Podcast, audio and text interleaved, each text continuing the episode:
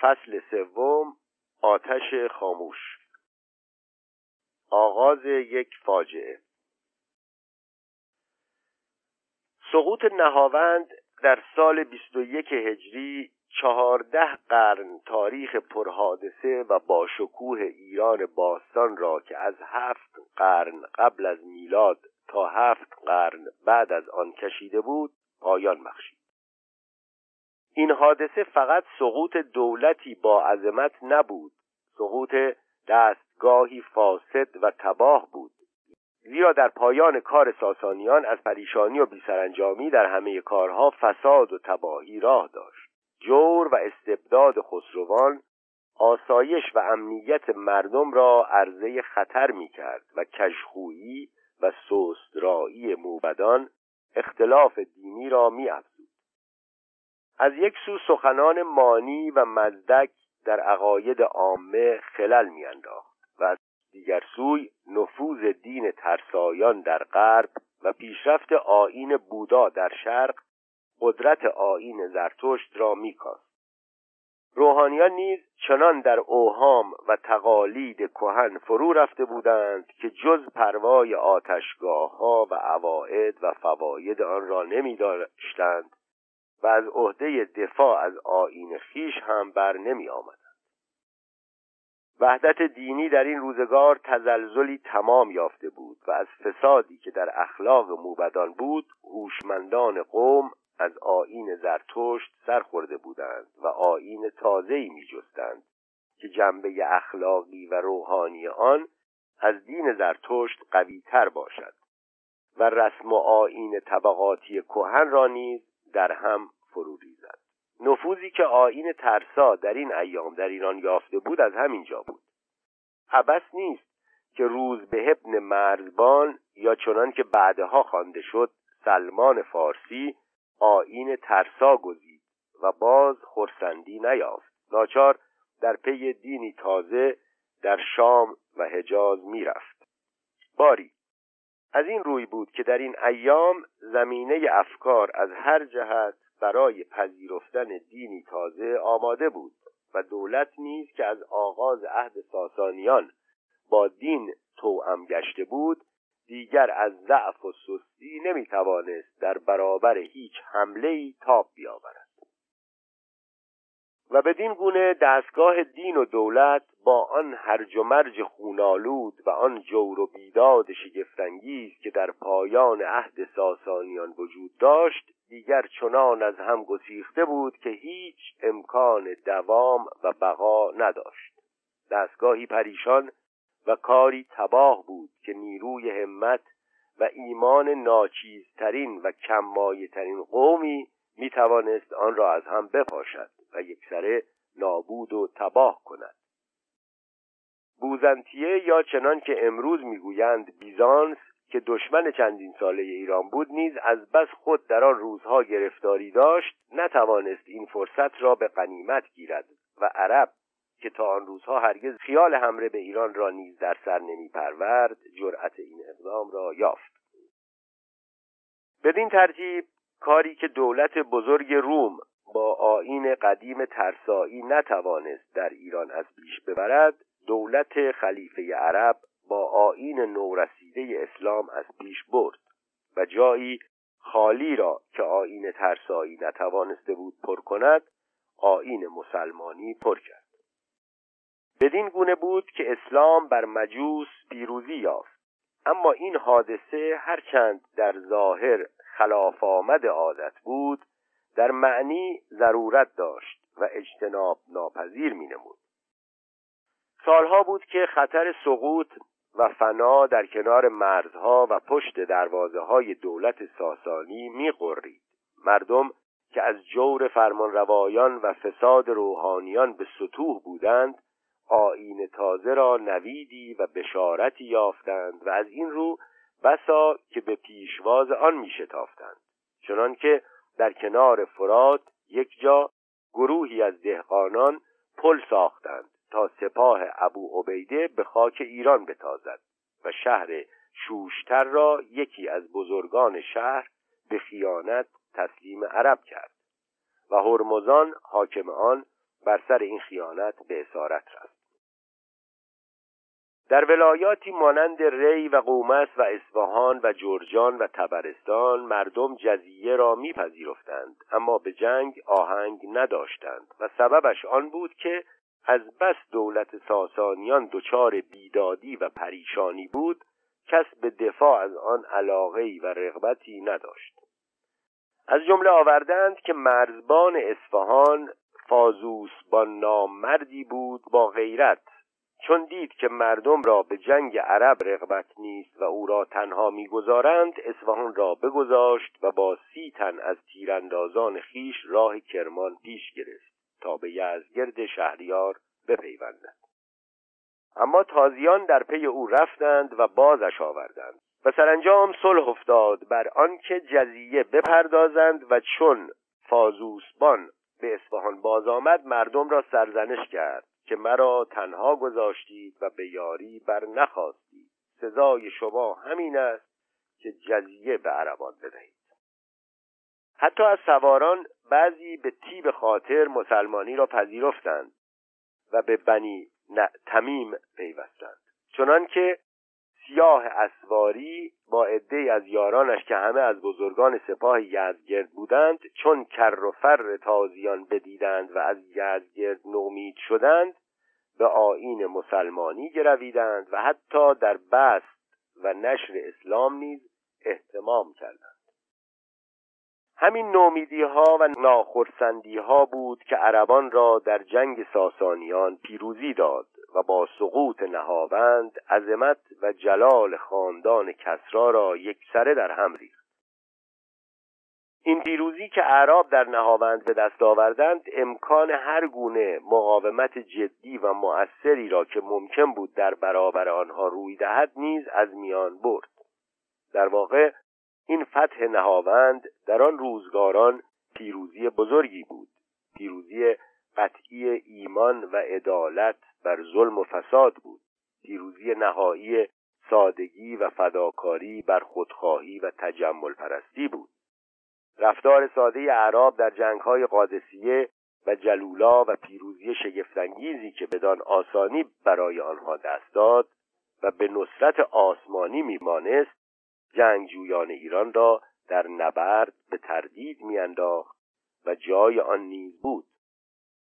این اعراب که به جای خسروان و مرزبانان پرشکوه و جلال ساسانی را می گرفتند مردم ساده و بیپیرایهی بودند که جز جبروت خدا را نمی‌دیدند. خلیفه آنها که در مدینه میزیست از آن همه تجمل و تفنن که شاهان جهان را هست هیچ نداشت. و مثل همه مردم بود. آنها نیز که از جانب او در شهرها و ولایتهای تسخیر شده به حکومت می نشستند و جای مرزبانان و کنارگان پادشاهان ساسانی بودند زندگی ساده فقرالود زاهدانه یا سپاهیانه داشتند. سلمان فارسی که بعدها از جانب عمر به حکومت مدائن رسید نان جوین می‌خورد و جامعه پشمین می داشت در مرض موت میگریست که از عقبه آخرت جز سبکباران نگذرند و من با این همه اسباب دنیوی چگونه خواهم گذشت؟ از اسباب دنیایی نیز جز دواتی و لوله عینی نداشت. این مای سادگی سپاهیانه یا زاهدانه البته شگفتانگیز بود و ناچار در دیده مردمی که هزینه تجمل و شکوه عمرا و بزرگان ساسانی را با اسرت و رنج و با پرداخت مالیات ها و سخره ها تأمین می کردند اسلام را ارج و بهای فراوان می‌داد. در روزگاری که مردم ایران خسروان خیش را تا درجه خدایان میپرستیدند و با آنها از بیم و آزرم رویاروی نمی شدند و اگر نیز به درگاه می رفتند پنام در روی می کشیدند چنان که در آتشگاه ها رسم بود. عربان ساده دل وحشی تب با خلیفه پیغمبر خیش که امیر آنان بود در نهایت سادگی سلوک می کردند خلیفه با آنها در مسجد می نشست و رای می زد و آنها نیز بسا که سخن وی را قطع می کردند و بر وی ایراد می گرفتند و این شیوه رفتار و اطوار ساده ناچار کسانی را که از احوال و اوضاع حکومت خیش به سطوح بودند بران می داشت که عربان و آیین تازه آنها را به دیده اعجاب و تحسین بنگرند. باری سقوط نهاوند که نسبنامه دولت ساسانیان را ورق به ورق به طوفان فنا داد بیدادی و تباهی شگفتانگیزی را که در آخر عهد ساسانیان بر همه شعون ملک رخنه کرده بود پایان بخشید و دیوار فروریخته دولت ناپایداری را که موریانه فساد و بیداد آن را سست کرده بود و ضربه های کلنگ حوادث در ارکان آن تزلزل افکنده بود عرضه انهدام کرد. مقاومت های کوچک محلی که از آن پس پس از فتح نهاوند در شهرها و دیهای ایران گاه گاه در برابر عربان روی داد البته برای مهاجمان گران تمام شد. اما همه این مقاومت ها نتوانست سواران نیز گذار را از ورود به کشور شهریاران و سرزمین جنگی سواران من نماید. این مقاومت های محلی غالبا بیش از یک حمله دیوانوار عصبانی نبود.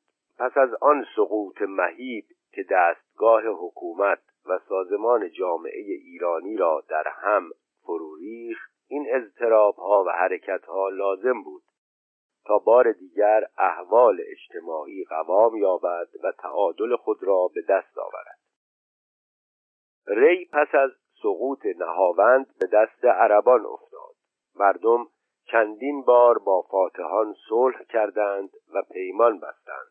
اما هر چند گاه که امیر تغییر میافت سر به شورش برمی آوردند مدتها بعد یعنی در زمان حکومت ابو موسا اشعری بر کوفه بود که وضع ری آرام و قرار یافت. ابو موسا وقتی به اصفهان رسید مسلمانی بر مردم عرضه کرد نپذیرفتند.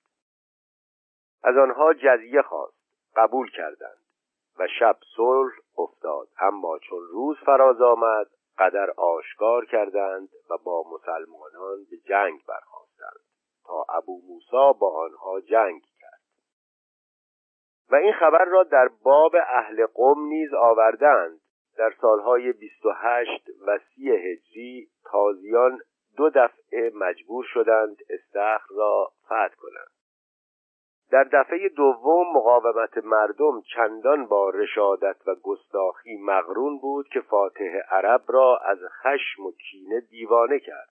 نوشتند که چون عبدالله ابن عامر فاتح مزبور از پیمان شکستن مردم استخر آگاه شد و دانست که مردم بر ضد عربان به شورش برخواستند و عامل وی را کشتهاند سوگند خورد که چندان بکشد از مردم استخر که خون براند. به استخر آمد و به جنگ بایستاد و خون همگان مباه گردانید و چندان که میکشتند خون نمی‌رفت تا آب گرم بر خون میریختند. پس برفت و عدد کشتگان که نامبردار بودند چهل هزار کشته بود بیرون از مجهولان. از فارسنامه ابن بلخی. مقاومت های مردم دلاور ایران با چنین قصاوت و جنایتی در هم شکسته می‌شد. اما این سخت کشی ها هرگز نمی توانست اراده و روح آن عده معدودی را که در راه دفاع از یار و دیار خیش خون و عمر و زندگی خود را نثار می کردند سره خفه و تباه کند. از این رو همه جا هر جا که ممکن بود ناراضیان در برابر فاتحان در ایستادند. هر شهر که یک بار اسلام آورده بود و تسلیم شده بود وقتی ناراضیان در آن شهر دوباره مجال سرکشی میافتند در شکستن پیمانی که با عربان بسته بودند دیگر لحظه ای تردید و درنگ نمی‌کرد. در تاریخ فتوح اسلام در ایران مکرر به این گونه صحنه ها می‌توان برخورد. در سال سیوم هجری مردم خراسان که قبول اسلام کرده بودند مرتد شدند و عثمان خلیفه مسلمانان عبدالله ابن عامر و سعید ابن آس را فرمان داد که آنها را سرکوبی نمایند و برای بار دوم عربان مجبور شدند گرگان و تبرستان و تمیشه را فتح کنند. سیستان در روزگار خلافت عثمان فتح شد. اما وقتی خبر قتل عثمان آنجا رسید مردم گستاخ شدند و کسی را که از جانب عربان بر آنجا حکومت می‌کرد از سیستان براندند. مرزبان آذربایجان که در اردبیل مقر داشت با عربان سخت جنگید و پس از جنگهای خونین با حزیقت ابن الیمان بر هشتصد هزار درم صلح کرد.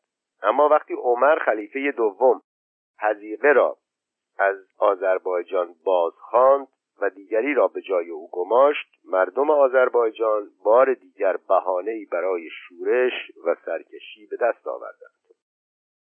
این شورش ها و مقاومت ها برای بازگشت دولت ساسانیان نبود برای آن بود که مردم به عربان سر فرو نیاوردند و جزیه سنگین را که بر آنها تحمیل می‌شد نپذیرند. این پرخاشجویی با عرب نه فقط در کسانی که در شهرهای ایران مانده بودند به شدت وجود داشت در کسانی نیز که به میان اعراب و در عراق و حجاز بودند مدتها باقی بود. قتل عمر توطعه قتل عمر که بعضی از ایرانیان ساکن مدینه در آن دستن در کار بودند گواه این دعوی است. ابو لؤلؤ فیروز که دو سال بعد از فتح نهاوند عمر بر دست او کشته شد از مردم نهاوند بود. نوشتند که او قبل از اسلام به اسارت روم افتاده بود و سپس مسلمانان او را اسیر کرده بودند. اینکه او را رومی و حبشی و ترسا گفتهاند نیز ظاهرا از همین جاست و محل تأمل هم هست. به هر حال نوشتند که وقتی اسیران نهاوند را به مدینه بردند ابو لؤلؤ فیروز ایستاده بود و در اسیران مینگرید. کودکان خردسار را که در بین این اسیران بودند دست بر سرهاشان میپسود و میگریست. و می‌گفت عمر جگرم بخورد. نوشتند که این فیروز غلام مغیرت ابن شعبه بود بلمی گوید که درودگری کردی و هر روز مغیره را دو درم دادی. روزی این فیروز سوی عمر آمد و او با مردی نشسته بود. گفت یا عمر مغیره بر من قله نهاده است و گران است و نتوانم دادن. بفرمای تا کم کند. گفت چند است؟ گفت روزی دو درم. گفت چه کار دانی؟ گفت درودگری دانم و نقاشم و کندگر و آهنگری نیز توانم. پس عمر گفت چندین کار که تو دانی دو درم روزی نه بسیار بود. چون این شنیدم که تو گویی من آسیا کنم بر باد که گندم آس کند. گفت آری. عمر گفت مرا این آسیا باید که سازی. فیروز گفت اگر زنده باشم سازم تو را یک آسیا که همه اهل مشرق و مغرب حدیث آن کنند. و خود برفت. عمر گفت این غلام مرا به کشتن بیم کرد. به ماه زیحجه بود. بامداد سفید دم. عمر به نماز بامداد بیرون شد. به مزگت و همه یاران پیغمبر صف کشیده بودند و این فیروز نیز پیش صف اندر نشسته و کاردی حبشی داشت دسته به میان اندر چنان که تیغ هر دو روی بود و راست و چپ بزند و اهل حبشه چنان دارند. چون عمر پیش صف اندر آمد فیروز او را شش ضرب بزد. از راست و چپ بر بازو و شکم و یک زخم از آن بزد به زیر ناف از آن یک زخم شهید شد و فیروز از میان مردم بیرون جست. در این توطعه قتل عمر چنان که از قرائن برمی آید ظاهرا هرمزان و چند تن از یاران پیغمبر دست داشتند. بلعمی می‌گوید که چون عثمان به مزگت آمد و مردمان گرد آمدند. نخستین کاری که کرد عبیدالله ابن عمر را بخواند و از همه پسران عمر عبیدالله مهتر بود و آن هرمزان که از اهواز آورده بودند پیش پدرش و مسلمان شده بود همه با ترسایان نشستی و جهودان و هنوز دلش پاک نبود و این فیروز که عمر را شهید کرد ترسا بود و او هم با هرمزان همدست بود و غلامی بود. از آن سعد ابن ابی وقاص حنیف نام و هر سه به یک جای نشستند و ابوبکر را پسری بود نامش عبدالرحمن با عبیدالله ابن عمر دوست بود و این کار که عمر را بدان زدند سلاح حبشه بود. و به سه روز پیش از آن که عمر را بکشتند عبیدالله با عبدالرحمن نشسته بود. عبدالرحمن گفت من امروز سلاحی دیدم بر میان ابو لولو بسته. عبیدالله گفت به در هرمزان گذشتم او نشسته بود و فیروز ترسا غلام مغیرت ابن شعبه و این ترسا غلام سعد ابن عبی وقاص نیز بود و هر سه حدیث همی کردند و چون من بگذشتم برخواستند و آن کارد از کنار فیروز بیفتاد. پس آن روز که فیروز عمر را آن زخم زد و از مزگت بیرون جست و بگریخت مردی از بنی تمیم او را بگرفت و بکشت و آن کارد بیاورد. عبیدالله آن کارد بگرفت و گفت من دانم که فیروز این نه به تدبیر خیش کرد. والله که اگر امیرالمؤمنین بدین زخم وفا کند من خلقی را بکشم که ایشان اندرین همداستان بودند. پس آن روز که عمر وفات یافت عبیدالله چون از سر گور بازگشت به در هرمزان شد و او را بکشت و به در سعد شد و حنیفه را بکشت. سعد از سرای بیرون آمد و گفت غلام مرا چرا کشتی؟ عبیدالله گفت بوی خون امیرالمؤمنین عمر از تو می آید تو نیز به کشتن نزدیکی. عبیدالله موی داشت تا به کت پس چون سعد را به کشتن بیم کرد سعد ابن عبی وقاص فراز شد و مویش بگرفت و بر زمین زد و شمشیر از دست وی بستد و چاکران را فرمود تا او را به خانه ای کردند تا خلیفه پدید آید که قصاص کند. پس چون عثمان بنشست نخستین کاری که کرد آن بود عبیدالله عمر را بیرون آورد از خانه سعد و یاران پیغمبر علیه السلام نشسته بودند. گفت چه بینید و او را چه باید کردن؟ علی گفت بباید کشتن به خون هرمزان که هرمزان را بیگناه بکشت و این هرمزان مولای عباس ابن عبدالمطلب بود و قرآن و احکام شریعت آموخته بود و همه بنی هاشم را در خون او سخن بود. پس چون علی عثمان را گفت عبیدالله را بباید کشتن امر ابن آس گفت این مرد را پدر کشتند او را بکشی دشمنان گویند خدای تعالی کشتن اندر میان یاران پیغمبر افکند و خدای تو را از این خصومت دور کرده است که این نه اندر سلطانی تو بود. عثمان گفت راست گفتی. من این را عفو کردم و دیت هرمزان از خواسته خیش بدهم و از عبیدالله دست باز داشتم بدین گونه ایرانیان کینه ضربتی را که از دست عمر در قادسی و جلولا و نهاوند دیده بودند در مدینه از او باز ستاندند و نیز در هر شهری که مورد تجاوز و دست برد عربان میگشت ناراضیان تا آنجا که ممکن بود در می ایستادند و تا وقتی که به کلی از دفاع و مقاومت نومید نشده بودند در برابر این فاتحان که بر رغم سادگی سپاهیانه رفتاری تند و خشن داشتند سر تسلیم فرود نمی آوردند. با این حال وقتی آخرین پادشاه سرگردان بدفرجام ساسانی در مرو به دست یک آسیابان گمنام کشته شد و شاهزادگان و بزرگان ایران پراکنده و بینام و نشان گشتند. رفته رفته آخرین آبها نیز از آسیاب افتاد و مقاومت های بینظم و غالبا بینقشه و بینتیجه هم که در بعضی شهرها از طرف ایرانیان در مقابل عربان می‌شد به تدریج از میان رفت.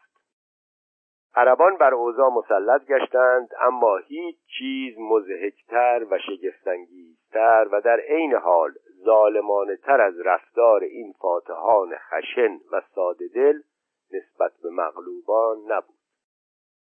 رفتار فاتحان داستانهایی که در کتابها در این باب نقل کرده اند شگفتانگیز و بسا که مایه حیرت و تأثر می شود نوشتند که فاتح سیستان عبدالرحمن ابن سمره سنتی نهاد که راسو و جوژ یعنی جوجه تیغی را نباید کشت. اما گویا سوسمارخاران گرسنه چشم از خوردن راسو و جوژ نیز نمی توانستند خودداری کنند. در فتح مدائن نیز عربان نمونه هایی از سادگی و کودنی خیش را نشان دادند.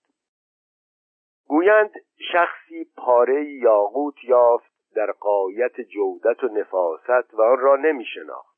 دیگری به او رسید که قیمت او می‌دانست آن را از او به هزار درم بخرید.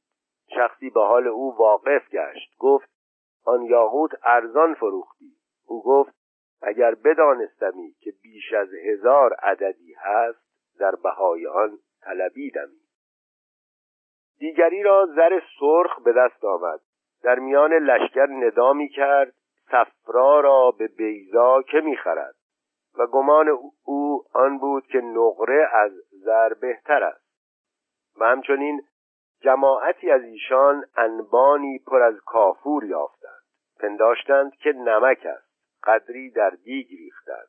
تعم تلخ شد و اثر نمک پدید نیامد. خواستند که آن انبان را بریزند. شخصی بدانست که آن کافور است و از ایشان آن را به کرباس پاره‌ای که دو درم ارزیدی بخرید. اما وحشی طبعی و تندخویی فاتحان وقتی بیشتر معلوم گشت که زمام عمو قدرت را در کشور فتح شده به دست گرفتند. ضمن فرمانروایی و کارگزاری در بلاد مفتوح بود که زبونی و ناتوانی و در عین حال بهان جویی و درنده خویی عربان آشکار گشت. روایت هایی که در این باب در کتاب ها نقل کرده اند ورزی و تندخویی این فاتحان را در معامله با مغلوبان نشان می‌دهد. بسیاری از این داستان ها شاید افسانه هایی بیش نباشد اما در هر حال رفتار مسخر آمیز دیوانوار قومی فاتح اما آری از تهذیب و تربیت را به خوبی بیان می کند می نویسند اعرابی را بر ولایتی والی کردند.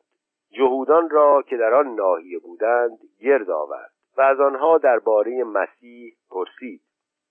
گفتند او را کشتیم و به دار زدیم. گفت آیا خونبهای او را نیز پرداختید؟ گفتند نه. گفت به خدا سوگند که از اینجا بیرون نروید تا خونبهای او را بپردازید. ابوالعاج بر حوالی بسره والی بود. مردی را از ترسایان نزد او آوردند. پرسید نام تو چیست؟ مرد گفت بنداد شهر بنداد. گفت سه نام داری و جزیه یک تن می‌پردازی.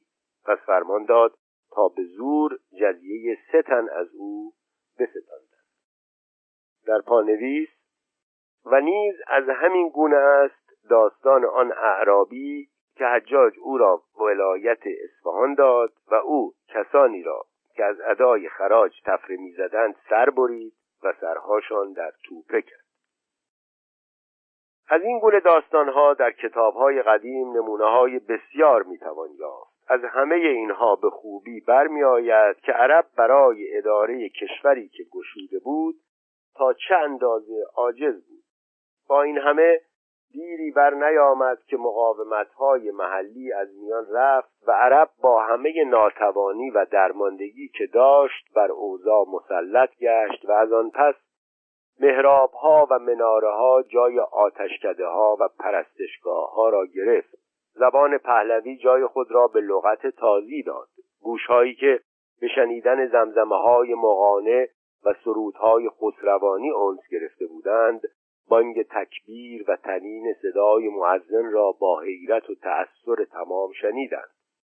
کسانی که مدتها از ترانه های تربنگیز باربد و نکیسا لذت برده بودند رفته رفته با بانگ هدا و زنگ شتر معنوس شدند.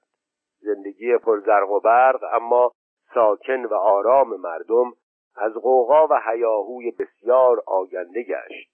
به جای باج و برسم و کستی و هوم و زمزمه نماز و غسل و روزه و زکات و حج به عنوان شعائر دینی رواج یافت. باری مردم ایران جز آنان که به شدت تحت تأثیر تعالیم اسلام واقع گشته بودند نسبت به عربان با نظر کینه و نفرت مینگریستند اما در آن میان سپاهیان و جنگجویان به این کینه حس تحقیر و کوچک شماری را نیز افزوده بودند. این جماعت عرب را پست ترین مردم می شمردند عبارت زیل که در کتابهای تازی از قول خسرو پرویز نقل شده است نمونه فکر اسواران و جنگجویان ایرانی درباره تازیان محسوب تواند شد. خسرو می‌گوید اعراب را نه در کار دین هیچ خصلت نیکو یافتم و نه در کار دنیا. آنها را نه صاحب عزم و تدبیر دیدم و نه اهل قوت و قدرت. آنگاه گواه فرومایگی و پستی همت آنان همین بس که آنان با جانوران گزنده و مرغان آواره در جای و مقام برابرند. فرزندان خود را از راه بینوایی و نیازمندی می‌کشند و یکدیگر را بر اثر گرسنگی و درماندگی می‌خورند. از خوردنی ها و پوشیدنی ها و لذت ها و کامرانی های این جهان یکسره بی بهرند بهترین خوراکی که منعمانشان می توانند به دست آورد گوشت شتر است. که بسیاری از درندگان آن را از بیم دچار شدن به بیماری ها و به سبب ناگواری و سنگینی نمی‌خورند. کسانی که درباره اعراب بدین گونه فکر می کردند طبعا نمی توانستند زیر بار تسلط آنها بروند. سلطه عرب برای آنان هیچ گونه قابل تحمل نبود خاصه که استیلای عرب بدون قارت و انهدام و کشتار انجام نیافت. در برابر سیل حجوم تازیان شهرها و قلعه های بسیار ویران گشت. خاندانها و دودمانهای زیاد برباد رفت. نعمتها و اموال توانگران را تاراج کردند و غنائم و انفال نام نهادند. دختران و زنان ایرانی را در بازار مدینه فروختند و سبایا و اسرا خواندند. از پیشوران و بردیگران که دین مسلمانی را نپذیرفتند باج و ساو گران به زور گرفتند و جزیه نام نهادند.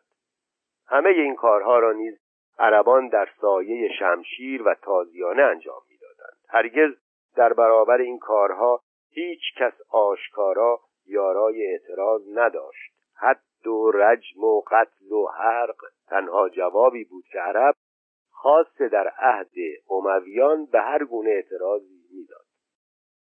موالی و بنی امیه.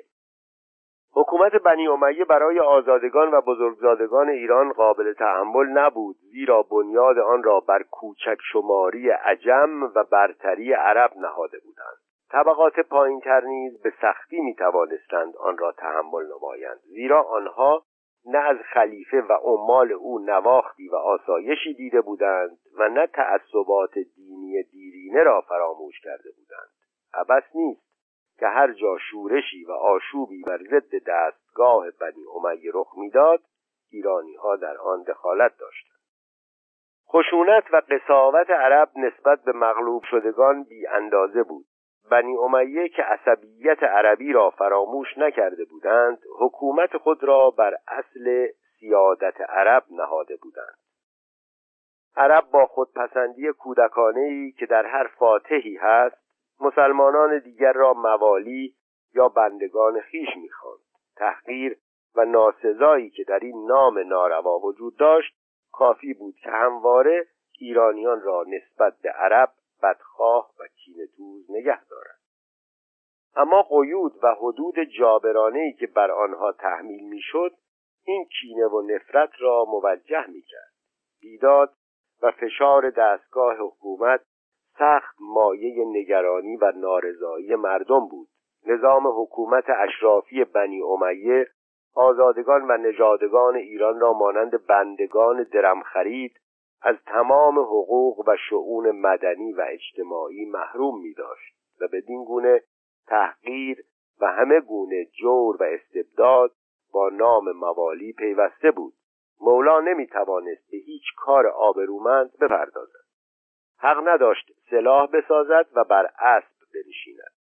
اگر یک مولای نژاده ایرانی دختری از بیابان نشینان بینام و نشان عرب را به زن می کرد یک سخنچین فتن انگیز کافی بود که با تحریک و سعایت طلاق و فراغ را بر زن و تازیانه و زندان را بر مرد تحمیل نماید. حکومت و قضاوت نیز همه جا مخصوص عرب بود و هیچ مولایی به این گونه مناسب و مقامات نمی رسید حجاج ابن یوسف بر سعید ابن جبیر که از پارساترین و آگاهترین مسلمانان عصر خود بود منت می نهاد که او را با آنکه از موالی است چندی به قضاء کوفه گماشته است. نزد آنها اشتغال به مقامات و مناسب حکومت در خور موالی نبود زیرا که با اصل سیادت فطری نژاد عرب منافات داشت. اما این ترتیب نمی‌توانست دوام داشته باشد زیرا عرب برای کشورداری و جهانبانی به هیچ وجه ذوق و استعداد و تجربه کافی نداشت.